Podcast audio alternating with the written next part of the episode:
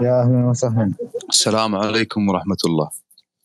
وعليكم السلام و- ورحمة الله وصباح الخير على الجميع وأهلا بكم جميعا في الدرس الأخير من دروس الفلسفة.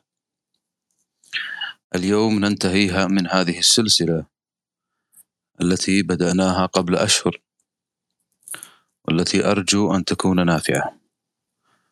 ودائما ما تكون لحظات الوداع آه، صعبة على كل من استشعرها. فكيف بمن عاشها بتفاصيلها. وحديثنا اليوم آه، سيكون آه، عن آخر ما في الكتاب. وقد نعود مرة أخرى في درس آخر وحول كتاب آخر لعلنا نتفق عليه لاحقا. أما درسنا اليوم فسيكون عبارة عن قسمين. القسم الأول إنهاء للكتاب. وهو ما ابتدأناه كما قلنا بسلسلة هذه الدروس. أما القسم الثاني فهو خاتمة المطاف في ماهية الفلسفة. حديثنا اليوم سيكون عن بعض من لا أتفق مع المؤلف أنهم فلاسفة. ولكنه كما تعلمون انتقل بالفلسفة إلى المدرسة الإنجلوساكسونية أو الأمريكية إن شئتم. وفي الحقيقة أنه أهمل كثيرا من الفلاسفة الذين كان يجدر به أن يتجه إليهم. مثل هوسرل وهايدجر وفوكو جاك دريدا ودولوز وسارتر وألتوسير وغيرهم آه، الكثير. حقيقة أن المؤلف آه، آثر أن يتجه إلى مدرسته المدرسة الإنجلوساكسونية وأدمج بعض الأسماء التي لا أراها تدخل في الفلسفة ابتداء. نعم آه، أن إنتاجهم هو إنتاج يقترب من الفلسفة أو يقترب من الفلسفة أو يتعالق مع الفلسفة. لكنه لا يغني عن دراسة الفلاسفة الآخرين الذين ذكرت أسماءهم وغيرهم طبعا كثير. فأنا مثلا بريكسون لا بأس أن نتحدث عنه اليوم. وأما مثلا كروتشي على سبيل المثال فأنا لن أتحدث عنه لأنه ناقد. ناقد وتحديدا ناقد جمالي. وبعيد عن عن عن فكرة الفلسفة التي أنشأناها طوال هذه السلسلة. يعني ثمة إشكالية وهي أن المؤلف ويل دورانت وهو بدون شك أنه ليس بالهين لكن لا بأس من نقده. آه، يشكل عليه في هذه في هذا الفصل مثلا الفص- الفصل الأخير أنه أدخل من لا تتسم كتاباته مع من كانوا قبل. يعني آخر من تحدثنا عنه نيتشه. ونيتشه قلنا الخلاف كبير في مسألة هل هو نسقي أم غير نسقي. ومن أتوا بعده لنقول مثلا برغسون. برغسون يعني هو عاصر آه، نيتشه وكان في آه، فرنسا لكن فلسفته رو- روحية روحانية أكثر. نستطيع أنه كان نستطيع أن نقول أنه كان في عصره في وقته محاربا للمادية أكثر من مؤسس للفلسفة. يعني كان يعني يردد أو يرد يعني ليس يردد بمعنى يكرر يعني يرد على الهجمات الكبيرة جدا التي نشأت في مجتمعه. أكثر من أنه كون فلسفة ب آه، طبعا من أبرز من آه، درس فلسفته جيل ولكن الحقيقة أن عند النظر في ما كتبه آه، آه، كتبه آه، بريكسون وأشهر كتبه التطور المبدع أو التط- التطور الخلاق أو التطور الخارق تجدون هذه كلها يعني بنفس بنفس المضمون. هو في الحقيقة أراد أن يرد على تلك الهجمات. يعني لنقل أن الهج... العقل وإعطاؤه أكبر من حقه بدأ مع ديكارت. اصبح العقل وكأنه مسيطر على كل شيء. بل لا أبالغ إذا قلت أنه قتل الروح. تماما. جاء بعد ذلك كانت وحاول أن يلغي هذه أو هذه العقلانية المتطرفة. فيجعله متوسطا بحيث يعني يكون هناك قدرة على الاستفادة من العقل ولكن في وضعه الصحيح وليس في وضعه في كل في كل المناحي العقل ليس له هذا الامتداد الذي الذي نراه في كل شيء. فوضعه في مكانه الصحيح. ولكنه أهمل بدرجة ما الروح أو الداخل أو الباطن أو سميها ما شئت. جاء هيجل وأيضا عزز من قدرة العقل وأعطى الروح حقها. وإن كان جعلها مثالية ولكنه أبرزها أيضا. ثم أيضا شوبنهاور قوى من فكرة الإرادة. فكانت هذه سيرورة. نقول أنها كانت لتخفيف وطأة وتطرف العقل. الذي أصبح داخلا حتى في الأخلاق مع سبينوزا فلما جاء بعد ذلك كونت كما ذكرنا في أحد الدروس أعاد العقل مرة أخرى بجعل كل شيء وضعي. وأيضا سبنسر. عندما آه، نعرف أن سبنسر هو صحيح أنه في فلسفته أراد أن يتحدث عن المجتمع لكنه في الحقيقة أيضا أوغل كثيرا. وقلنا هذا آه، عندما ذكرنا أو تحدثنا عن فلسفته أول كثيرا في مسألة الماديات. كأن الهجمة بدأت من جديد. يعني حتى كما يقول ويل دورانت أنه كان آه، سبنسر متعمدا لهذا بينما داروين ليس متعمدا. يعني هنا تفهم أيضا أن داروين لأنه عالم فما كان يريد أن يصل إلى فكرة معينة بلي أعناق النصوص. أما آه، سبنسر فلم يكن عالما أي خبيرا بالمكتوب كما ذكرنا فكان يريد أن يوصل فكرة. الآن جاء بريكسون في هذه الحالة. تعرفون أن في في وقته كانت هناك أسماء كبيرة. يعني نتحدث عن 1850 إلى 1900 مثلا. في في تلك الفترة كان هناك أسماء كبيرة جدا في تلك المنطقة البقعة لنقل من غرب روسيا إلى إنجلترا. لاحظوا الأسماء الموجودة نيتشه فرويد دوستويفسكي. آه، سبنسر آه، أوغست كونت برغسون ماركس إنجلز. نتحدث عن أسماء كل مدرسه كل واحد من هؤلاء يمثل مدرسة. كلهم كانوا في بقعة يعني قريبة من بعض يعني. تستطيع أن تقول إنها لو كانت دولة لكانت دولة لو هذه المنطقة التي عاشوا فيها لو أنها دولة لما شكلت نصف مساحة السعوديه فعاشوا كلهم في في هذا الجو. وغيرهم طبعا كثير لكن هذه من الأسماء الكبيرة يعني. الآن جاء بريكسون يريد أن يخفف من وطأة هذه المادية. ما الذي فعله؟ تقريبا تقريبا ألغاها.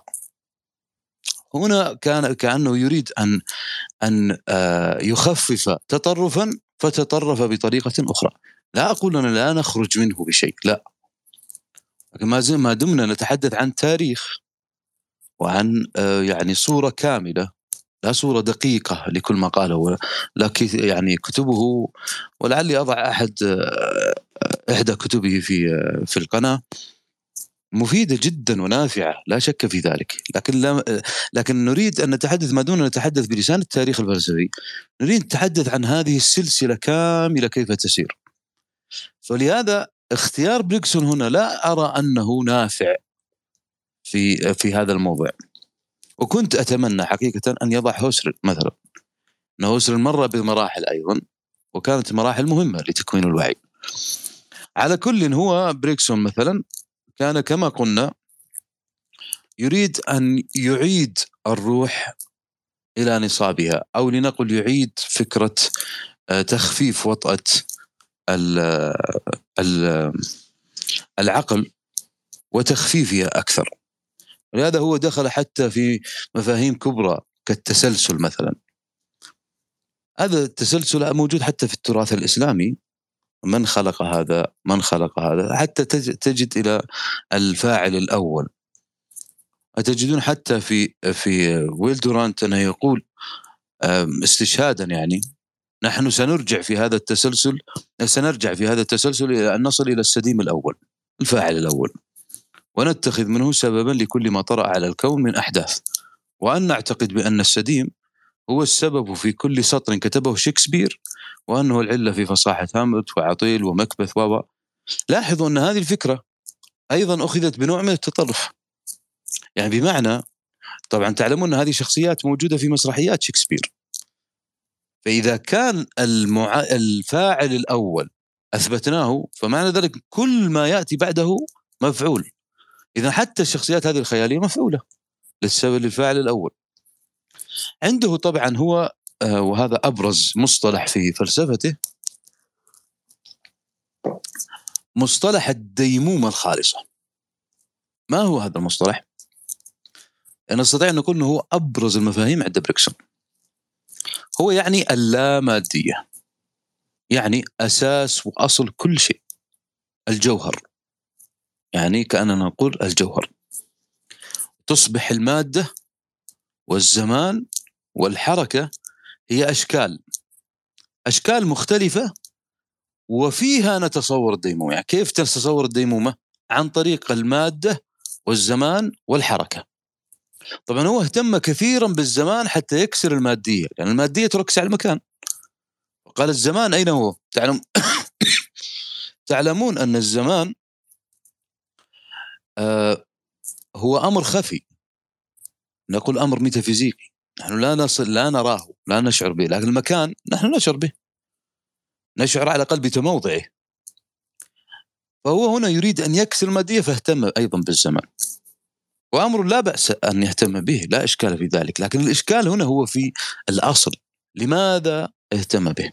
هل لأنه فعليا يجب الاهتمام به أم لأنه ضرب لفكرة سابقة كان يريد أن يؤكدها. هو استخدم الزمان هنا لكنه لم يثره الزمان. ثم اهتم كثيرا بموضوع الذاكرة. الذاكرة لها ارتباط وثيق جدا بالزمان. الذاكرة هي الزمان. يعني كل ما في الذاكرة هو زمان. طيب السؤال الآن.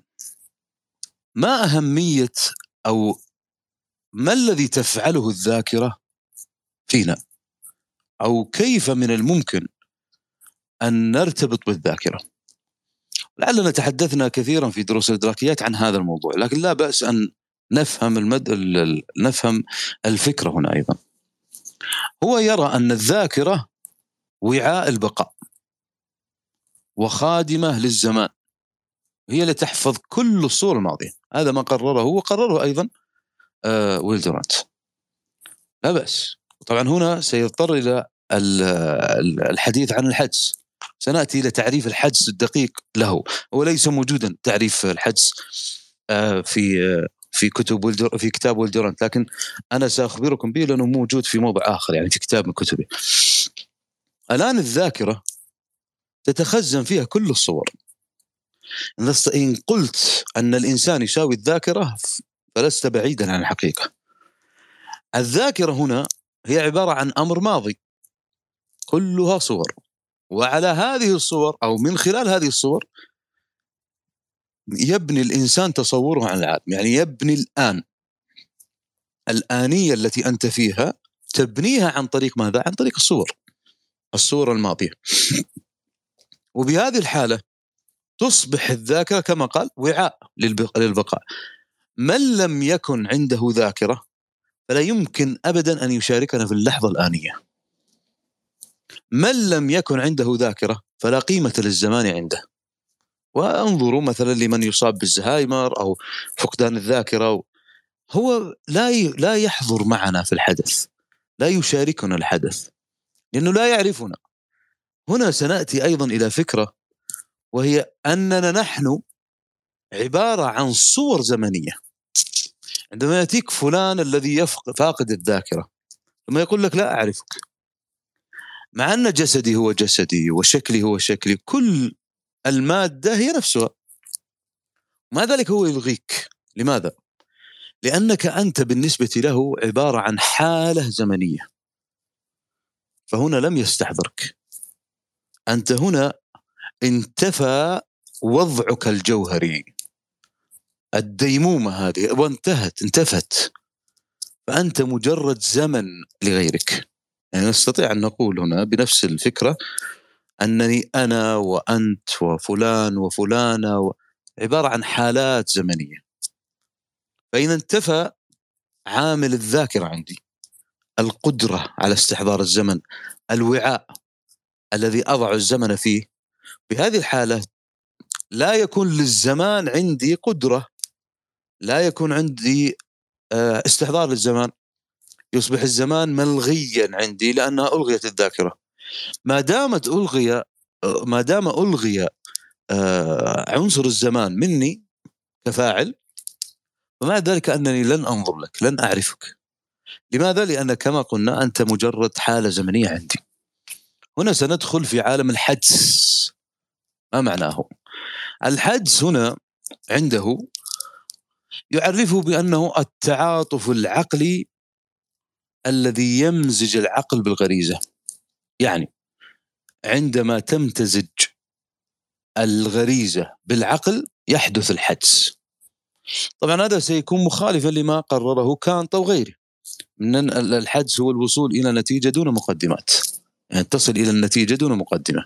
ولهذا لا يمكن أن يشاركك غيرك بالحدس.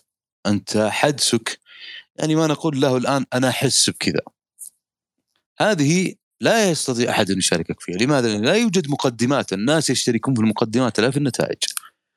النتائج تصبح ظاهرة. لكن الجدل كله في ماذا؟ في المقدمة نفسها. الإشكال الآن أن المقدمة منفية ليست موجودة. فأنت تقول أنا أحس هذا إحساسك أنت. لكن كيف أشاركك هذا الإحساس؟ ما هي المقدمات التي بنيت عليها؟ لا يوجد. يعني هنا تمازج ما بين العقل الذي يجعلك تصر على إبدائه ماديا. إذا قلت أنا أحس بكذا. معنى كأنك تقول امتزج عقلي برغبتي فأخرجت لك هذا الرأي الذي هو عبارة عن سلوك خارجي مادي نسميه اللغة. هذا الكلام الذي أقوله عبارة عن سلوك مادي اسمه اللغة. الآن لاحظ معي أن هذا الامتزاج هو عبارة عن ماذا؟ عبارة عن رغبات كما قلنا غريزية ملكات بلغة كانت امتزجت بالعقل ثم أخرجت هذا السلوك. طيب أين هي هذه المقدمات؟ كيف أرى الملكات التي بداخلك لا أستطيع. ما عندي قدرة أني أصل إلى ملكاتك. ما أراها. هي أنت هي بداخلك تتفاعل. هي عمليات إدراكية. ما أراها ولا أستطيع أن أتفاعل معها. يصبح الحدس هنا وفق كثير من المدارس غير مقبول. يرفضه كثير من المدارس. الهيجل طبعا عدوه الأكبر الحدس. فلا يصلح ابدا ان أن تشركني امرا معينا أو تبني امرا معينا بناء على ماذا؟ بناء على أنك عندك الحدس الفلاني، هذا من الباطل في كثير من المدارس. أن تقول أنا أحس بكذا يعني أنا أصل لكذا. لعل هذا ما يفسر لك لماذا العرب أو الثقافة العربية ليس فيها هذا الاهتمام بالفلسفة. اترك الكلام الذي يقال يعني يقال من خارج الفلسفة. نحن نريد أن نفسر هذا الأمر من داخل الفلسفة.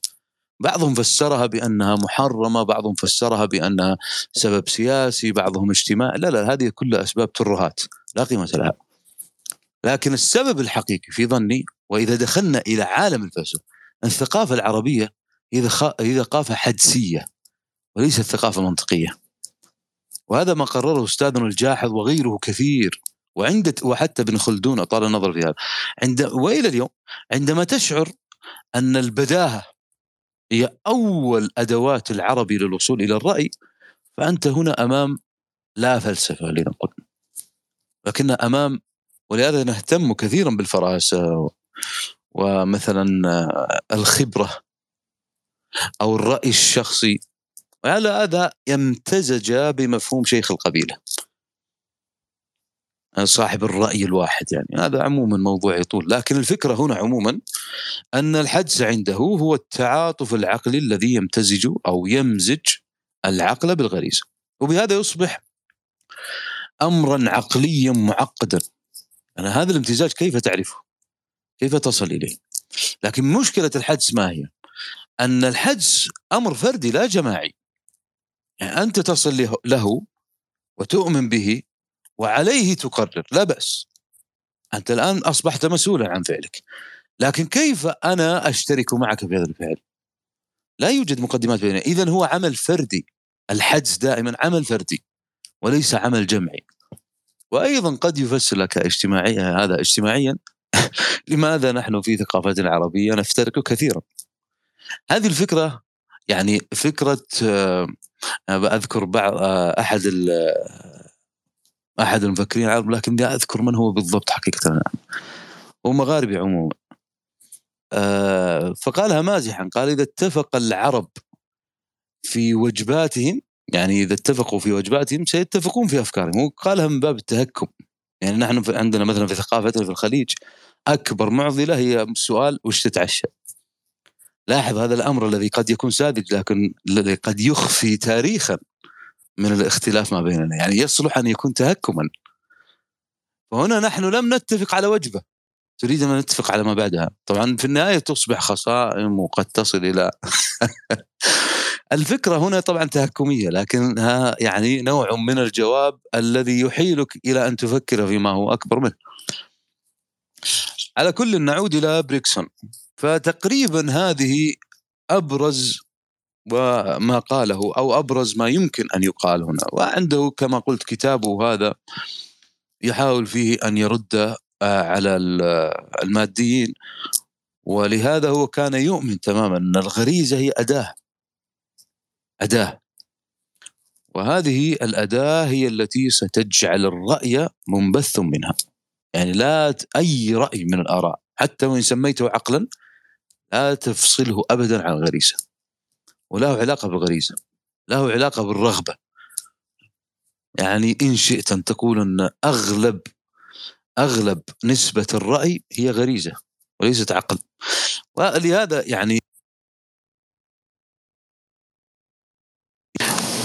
ولعلكم تتأملون هذا وهي فكرة أن آه، تسمعون صوتي الآن؟ أنا جاني اتصال أعتذر إيه. نعم ولعلكم تتأملون هذا وهو أن كثير الآن من من الأفكار لنقل إن شئنا أن نأخذ بهذه الفكرة إن الغريزة تصبح أداة. لاحظ أن كثير أو أكثر آرائنا هي عبارة عن انفعالات ألبسناها لبوس العلم. هي انفعالات لكن أعطيناها آه، مصطلحات علمية.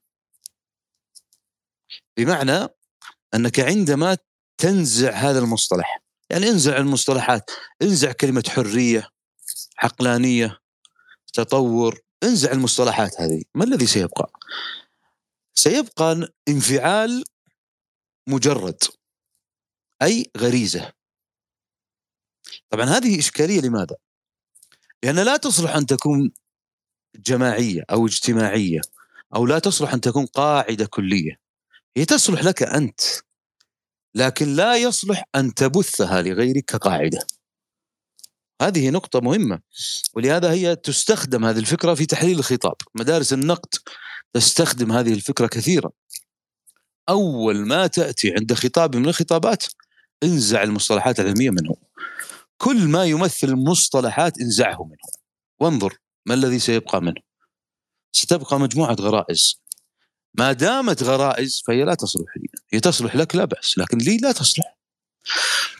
هذه الفكرة أيضا هو ركز فيها. ولعله أطال النظر في مراحل هو يرى أنها مراحل النبات ثم مراحل الحيوان ال- الغريزي ثم مرحلة ال- ال- الحيوان الذي يتجه نحو الحرية. هذه مراحله لكنها مراحل باردة جدا يعني لا لا ينظر لها. عموما هو يصلح حقيقة في دراسته أن يقرأ لا أن تؤخذ أفكاره على أنها نسقية ولكن أن تؤخذ كتأملات. أن تؤخذ كتأملات. وكثير وهو طبعا درس أو لنقل أن في فلسفته يعني كان متخ يعني لنقل أطال النظر في أمور أصبحت الإدراكيات الآن هي تناقشها. ولهذا كثير من الأفكار لم يعد لها تلك القيمة. فهذه آه، من الأفكار التي يمكن أن تقول في بريكسون كإطلالة سريعة عليه. طيب.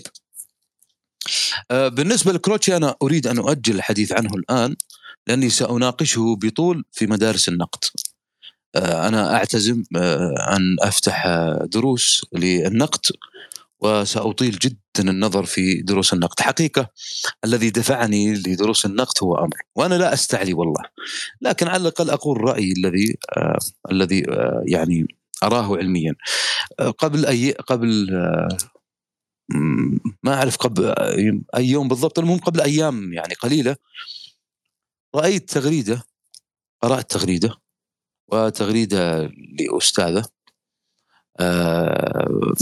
يعني تدرس في أحد الجامعات وتسأل سؤال كنت أظن أنه لن يدخل الماجستير في المناهج النقدية من لا يجيد تفاصيل هذا السؤال. فدخلت في التعليقات فوجدتهم كلهم رؤساء أقسام وأساتذة في هذا التخصص. وجدتهم يقولون ما لا يحسن قوله من مبتدئ. كما قلت أن الجانب العلمي هنا مفتوح للجميع. وليس تقليلا من أحد. ولكن يعني هالني ما رأيت من الاجوبه يعني حتى بعضهم يقول انه وهذه مسألة لم يتفق عليها أحد. وهذا كلام فارغ.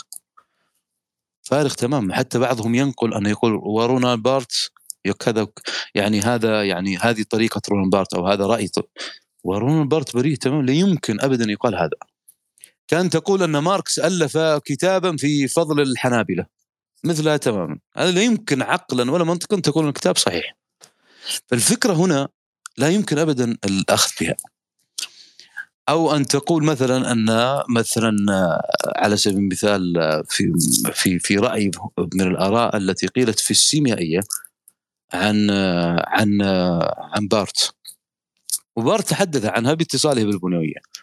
لكن أن يقال أنه كذا وكذا أنا لا أريد أن أوضح كثيرا حتى لا يعلم من الذين أقصدهم لأن ليس الهدف والله الأشخاص على الرأس والعين وهم أعلم مني لا بأس. لكن الفكرة هنا أنها كانت مزعجة بالنسبة لي فقلت لا بأس أن نفتح هذه الدروس. فكروتشي مثلا أريد أن أناقشه في تلك الفترة لأن اتصاله بالجمال النقدي مهم جدا جدا. البرنتراد راسل حقيقة أنا لا أريد أيضا أن أناقشه هنا. لأن أولا لم يؤخذ لم تؤخذ فلسفته هنا بالشكل المطلوب. وأنا أريد فعليا أن أقف عند فل عند فلسفته ب يعني بنوع من ال ال الإطالة. ما قيل هنا كان يعني أشبه ما يكون بالحديث العام الذي لا يتناسب مع راسل. فأنا أقول أنني سأؤجل الحديث عنه وأفرد له حلقة لوحده. أفضل وأنسب لراسل على كل هذا ما يمكن أن يقال وطبعا هو بعد ذلك اتجه إلى الفلاسفة في أمريكا وأيضا الفلاسفة في أمريكا مثلا ويليام جيمس وجون دوي وغيرهم هذه سأناقشها أيضا في مدارس النقد مهمين جدا في تأسيس التداولية. الفكرة هنا أن تقريبا الآن وصلنا إلى نهاية الكتاب. ولكن كنوع من الخاتمة واعتبروه خاتمة كتاب. الفلسفة وسيلة وليست غاية. الفلسفة وسيلة وليست غاية. بمعنى لا تقرأ الفلسفة ولا تأخذ غمارها ولا تسبح في بحارها حتى تتعبد بها أو حتى تأخذها كغاية أنت وسيلة لها. لا. الفلسفة وسيلة. للتفكير. الفلسفة تفتح لك أبوابا. الفلسفة تعطيك مفاتيح للتأمل. أنت هنا كأنك أمام أفكار. لنقل مثلا مثلا فكرة الإرادة. أنت كأنك تفكر بينك وبين نفسك. فيتصل عليك مثلا شوبنهاور ويقول لك ما الذي تفكر فيه؟ أو أفكر في الإرادة. فيفكر معك. أنت لست ملزما بأخذ ما يقول. وهو ليس ملزما بأخذ ما تقول. نحن هنا لا نتحدث عن مختبرات ويعني آه، كيمياء حيوية وأمور دقيقة هذه مادة. يعني لا أحد يختلف آه، فيها مثلا. يعني الآن مثلا لا أحد يختلف أن الذي نتحدث به هذا اسمه جوال مثلا. اترك التسمية ممكن تتغير من بيئة لبيئة لكن لنقل أنه اسمه جوال هذا الموضوع ما حد يختلف إنه جوال. لا يمكن واحد يجيك يقول لك هذا سيكل مثلا أو هذه طيارة. خلاص هذا أصبح مصطلح ثابت. لأن لماذا؟ لأنه مادة أمامي. الفلسفة ميزتها وصعوبتها تكمن في شيء واحد وهي أنها تبحث في المجردات. يعني تبحث في الأصل الأصل الذهني وكيف من الممكن أن أحوله إلى موضوع. هنا تكمن صعوبتها وجمالها في ذات الوقت. صعوبته وجماله يكمن في أنه يجرد الفكرة من المكتسبات. يعني الآن إذا أتيت على سبيل المثال تناقش مثلا مفهوم الإرادة. أو مفهوم آخر حتى نتوسع مثلا مفهوم الموسيقى. الفل الفلسفة لا تقول لك أنه حرام فلا تف ولا تسمع ولا تقول لك أنه حلال اسمع لا. الفلسفة تقول لك أن الموسيقى هي عبارة عن تطبيع للإنسان. وأنسنة الطبيعة. يعني محاولة أن يلت... أن يلتقي الإنسان والطبيعة دون مكتسباته. وهذا عندما تذهب إلى مكان طبيعي يعني مكان يعني نسميه مكان طبيعي غابة أو ما يشبهها مزرعة أو كذا تشعر ب... بأن بداخلك روحا تتح... روح يعني بداخلك كأنها سيمفونية تتح... يعني تعطيك هذه الموسيقى الطبيعية. أنت في هذه الحالة تشعر بأنك إنسان آخر. لماذا؟ لأنك هنا لازمت الطبيعة. فيلسوف سيحدثك بهذه الطريقة. لا يهمه هنا أنت كيف تنظر للطبيعة من ناحية إيمانك. ولن يحدثك هل هذا مثلا هذه الموسيقى مثلا رائجة في السوق أم لا؟ هذه التسويق الذي يحدثك عنها. ولن يحدثك هل هذه قيمتها كذا وهذا اقتصادي ممكن يحدث وهكذا. إنما يحدثك عن التجريد. يعني جرد أفكارك كلها من كل هذه المعلومات التي اكتسبتها. نحن الآن اكتسبنا الدين اكتسبنا اللغة اكتسبنا الاقتصاد اكتسبنا التربية وإلى آخره. هذه مكتسبات. جرد كل هذه المكتسبات وعد إلى الأصل. بعد ذلك فكر فيه في أصله. ثم عد إلى المكتسبات مرة أخرى. تقول لا ما يصلح هذا الأمر وأنا لا أحب هذه الطريقة. أقول لك لا تدخل الفلسفه مثلي أنا الآن طارق على سبيل المثال أنا لا أحب الكيمياء. هكذا يعني لم لا أذكر في حياتي أني قرأت في الكيمياء ولا استمعت لمحاضرة في الكيمياء ولا أحب الكيميائيين. هكذا يعني هي نفسيا. لا يعني هذا أن الكيمياء سيئة ولا يعني هذا أن الكيميائيين يعني لم يقدموا شيئا لا.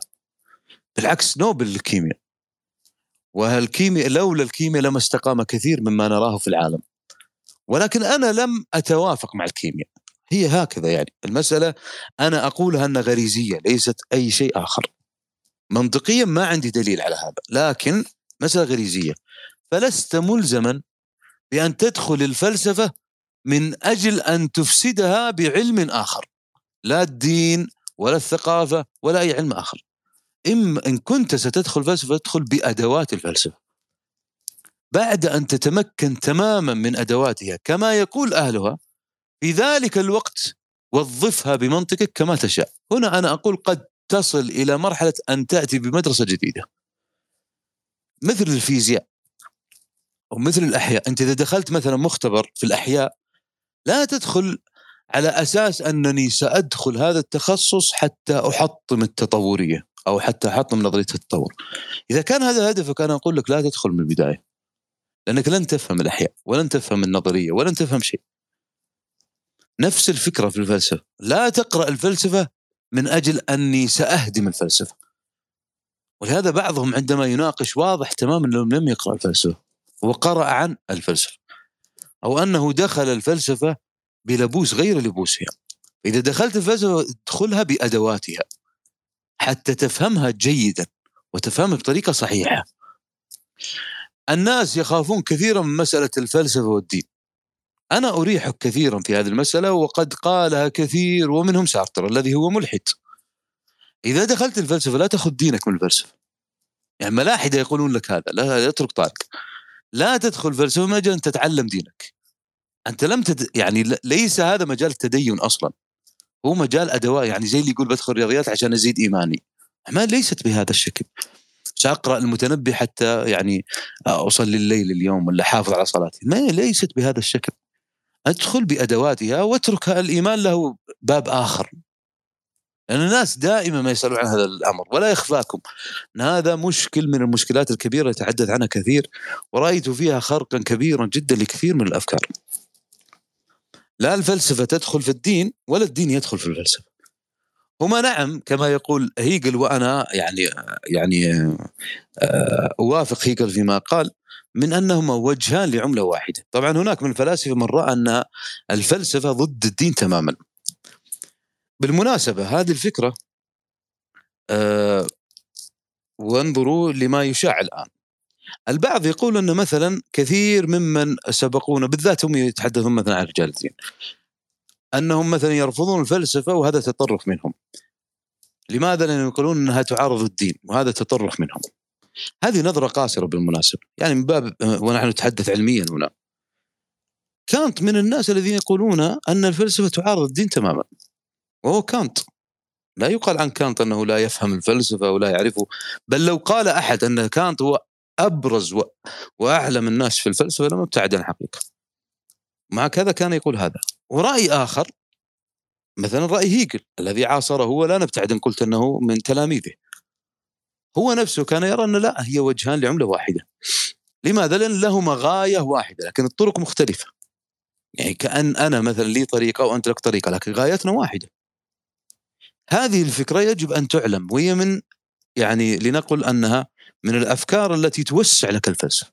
تجعله أيضا واسع دخلت الفلسفة لا تتعصب للفلسفة. الفلسفة تعلمك الحرية وأول ما تتحرر منه هو الحرية من انفعالاتك وتعصباتك وأيديولوجياتك. فلا بد أن تفهم اسمع أيضا غيرك من له وجاهة في أن يتحدث بما يريد.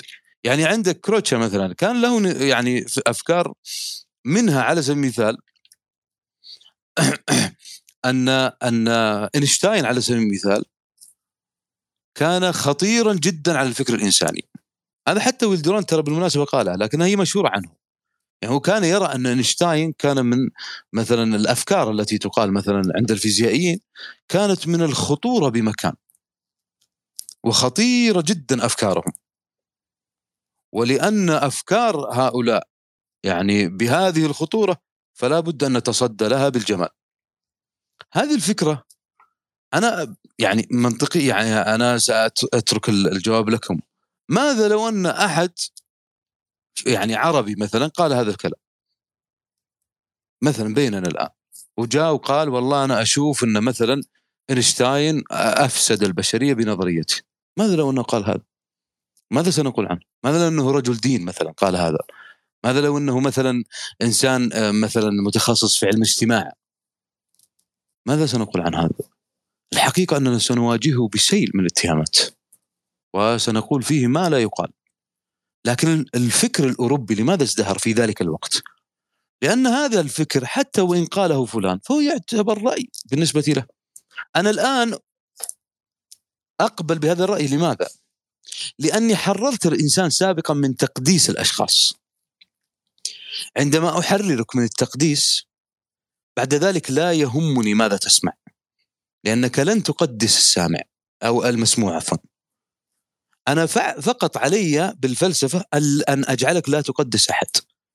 وبعد ذلك أنت ستسمع للآراء دون أن تقدس أحد. ستقول أنت فلان أخطأت. حتى وإن كان أستاذك. حتى وإن كان أجل العلماء. يعني تقول هذا ولهذا تجدون في الفلسفة أنه لا تنفك ابدا نظرية المعرفة عن الأخلاق. وما دامت لا تنفك فأنا سأقول رأيي أمامك الذي لا أوافقك فيه. حتى وإن كان رأي ديني رأي لغوي رأي اجتماعي ايا كان ايا كان. لأن الفكر هنا يتسع لأن نختلف. نحن لا نقدس أحد. يعني حتى العالم نفسه لا يقدس نفسه. طلابه لا يقدسونه أيضا. هذا اختلف كثيرا بعد ذلك يعني. بالذات في الانجلوساكسونيه بما أن ويل دوران تحدث عن هذا لو رأيتم مثلا طلاب تشومسكي لا يعني لهان عليكم طلاب أبرز أو أهم يعني آه الأيديولوجيين. حقيقة من ضمنهم يعني حرب مستعرة بين التشومسكيين ومتخصصين بعلم النفس. شيء فظيع لا تجده عند الماركسيين والراسماليين وحتى أنها تصل إلى أخلاقيات يعني ليست الق... وحتى تجد هذا في الثقافة العربية مثلا الحديثة الرافعي مثلا والعقاد وصل بينهم الحال إلى مضاربة باليد. لاحظ الخلاف إلى أين يصل؟ الفكرة هنا أنها هي فكرة إنسانية لكن ولا أقول أن الفلسفة ستحررك إلى درجة أن لا لا لا لا. لكنها تحاول قدر المستطاع على الأقل تقدم لك مشروعا. فممكن أن تصل من خلالها إلى أن لا تنفك نظرية المعرفة عن الأخلاق. وتصبح اخلاقيا أنا عندي معرفة لكن أيضا عندي قيم معرفية. فلا أجتزئ النصوص ولا أزور ولا أستخدم الفلسفة من أجل إسقاط غيري. لا ليس الهدف اسقاطك الهدف أن الفكرة نفسها صالحة وصحيحة والمفترض أن تكون. في هذه الحالة أنا سأفهم الفلسفة. سأدخل إلى عالم الفلسفه سأنشئ عقل فلسفي. وهذا هو المطلوب. العقل الفلسفي متحرر تماما من القيود الأيديولوجية ومن التقديس للآخر. ولهذا مهم جدا أن تفهم هذا الأمر. لأن ليس امرا آه يعني امرا يعني آه ثانويا. لا هو أمر أساس في هذه الفكرة. مهم جدا أن تفهمه وأن يصبح جزءا من آه طريقة تفكيرك وأنت تقرأ في الفلسفة. الآن المهم هنا المهم وهذا أنا أرى أنه من أهم المهمات أيضا أن تعرف أن الفلسفة مدارس شتى وفيها توسع كبير جدا يعني لا أبالغ إذا قلت أن فيها توسع أكبر من التوسع اللي قد تجده في الفقه الإسلامي. الفقه الإسلامي لمن يقرأ فيه سيجد أن فيه من التوسع يعني ما يفجر رأسك. يعني مثلا المذهب المالكي على سبيل المثال جمع في الفترة الأخيرة فقط ارائهم ارائهم الذين يميلون إلى مدرسة مالك التقليدية أكثر من 28 ألف رأي فكيف بالبقية؟ الفكرة هنا هي أن تفهم الفلسفة واسعة بشكل يعني صعب جدا حصره. أنت الآن مهمتك وأنت تقرأ أن تتلذذ بهذا التنوع. وأن تجد روحك وآرائك أين تنصرف من هذا الازدحام كله. فلا تتشبث باسم من الأسماء. لا تقول هذا كانت قال كذا، لا قد يكون كانت في هذا الراي أنا لا اوافقه. يعني في الأمور الجمالية أنا لا أوافق كانت بالمناسبة وأرى أنه كان يعني يعني ضعيف مقارنة بقوته في الأخلاق أو قوته مثلا في المبادئ ولكن مثلا هيجل أنا أرى أنه أقوى في في هذا هذا في هذه النقطة. لكن هيجل أيضا في الفرد وما يخص الفرد كان ضعيفا. ما كان قويا. لكن لما تأتي مثلا على سبيل المثال مثلا كيركاغارد مثلا في الفلسفه وللأسف أيضا لم يأتي به ويلدرانت كان قويا جدا فيما يخص خلجات النفس. فظيع جدا هذا الرجل. يعني فعليا يسبر اغوار النفس بطريقة فظيعة. بالمناسبة هو عاش في نفس الفترة التي كنا قبل 1850 وما بعدها. هذه الفكرة جميل جدا أن تأخذ من كل هؤلاء ما ترى أنه فعليا يناسب مشروعك الثقافي أو الفكري. ثم بعد ذلك وبعد تعب وسبر أغوار تخرج أنت فلسفتك الشخصية. وبهذا أنت قد تصل إلى أن تصبح فيلسوفا ولك ارائك ومنطقك ولك مدرستك الخاصة. هنا تعلمك الفلسفة أن تكون حرا فلا تبقى لشخص معين أو تابعا لفكر معين. وعلى كل الحديث في هذا يطول والفلسفة تعلمنا الاستطراد. وهذا ما أعانيه يعني شخص آه، يقرأ للجاحظ ثم إذا ترك الجاحظ اتجه لابن تيمية. ابن تيمية كان يكتب مثلا طبعا كان نفسه عالي جدا. يعني يأتيك مثلا يستطرد ابن تيمية يأتي في البداية مثلا ويكتب كلاما ثم يستطرد. الاستطراد زي أنك تأتي مثلا بجملة معترضة. يستطرد سبع صفحات ثمان صفحات. هذا استطراد ابن تيمية. ثم يعود مرة أخرى ويقول ماذا؟ ولولا أن كاتبه مستوفز عجلان لأطال النظر. بعد مئة صفحة من الاستطراد يقول لو إني ماني مستعجل كان طولت شوي بس إني مستعجل. ثم أيضا نقرأ لعبد القاهر الجرجاني وغيرهم هؤلاء كلهم يستطردون. أيضا عبد القاهر الجرجاني بعض الاستطرادات تصل إلى خمس صفحات. والفلسفة أيضا كذلك يعني تطول يعني تطيل النظر جدا. فالاستطراد ميزة فلسفية أيضا لكن المهم أن لا تكون اسهابا بل تكون اطنابا. الإطناب هو أن تطيل بفائدة. الإسهاب أن تطيل لكن بدون فائدة. فأرجو أن أكون قد أطنبت لا أسهبت. وأنا أشكركم على حسن السماع. وأرجو أن تكون فيما قلته فائدة. وعزاؤنا في هذه الخاتمة أن نقول أننا سنفتح درسا آخر غير هذا الدرس. ولعل ذلك يكون قريبا. أشكركم جميعا حقيقة في نهاية المطاف على سماعكم هذه الدروس. وأيضا تحملكم لبضاعة المزجاة في العلم. والتي لا التي لا أقول في نهايتها إلا أني حاولت قدر المستطاع أن أبث لكم ما كنت متأكدا تمام التأكد أنه قد قيل في العلم. فأنا لم أنقل لكم معلومة إلا بعد أن فحصتها فحصا جيدا وعلمت معرفة يقينية أنها صالحة لأن تعطى وأنها في مظانها في الكتب لا من رأسي. فأنا هنا أقول لكم هذا ليس آه، لمدح ذاتي أو نفسي ولكن حتى أبرئكم من أي خطأ قد تسمعونه في هذه الدروس. وهذا اجتهادي وعلي وزره وليس عليكم. فإن كنت أخطأت فأنا الذي أتحمل كل خطأ معرفي في هذه الدروس. وإن كنت أصبت فهو من حسكم معي بعد توفيق الله. وأيضا احترامي احترامكم الكبير في أنفسكم الذي انبث علي فجعلني أراجع كل كلمة أريد أن أقولها هنا. فأنتم قد شاركتم في الصحة ولا عليكم من الأخطاء التي ارتكبتها. أرجو أن يكون فيما قلته نفع وفائدة وأنا الآن أستمع لكم كي أستفيد وأتعلم كما هي عادتي. شكرا جزيل الشكر أستاذ طارق. بارك الله فيك وفي جهودك وأسأل الله يعطيك من فضله.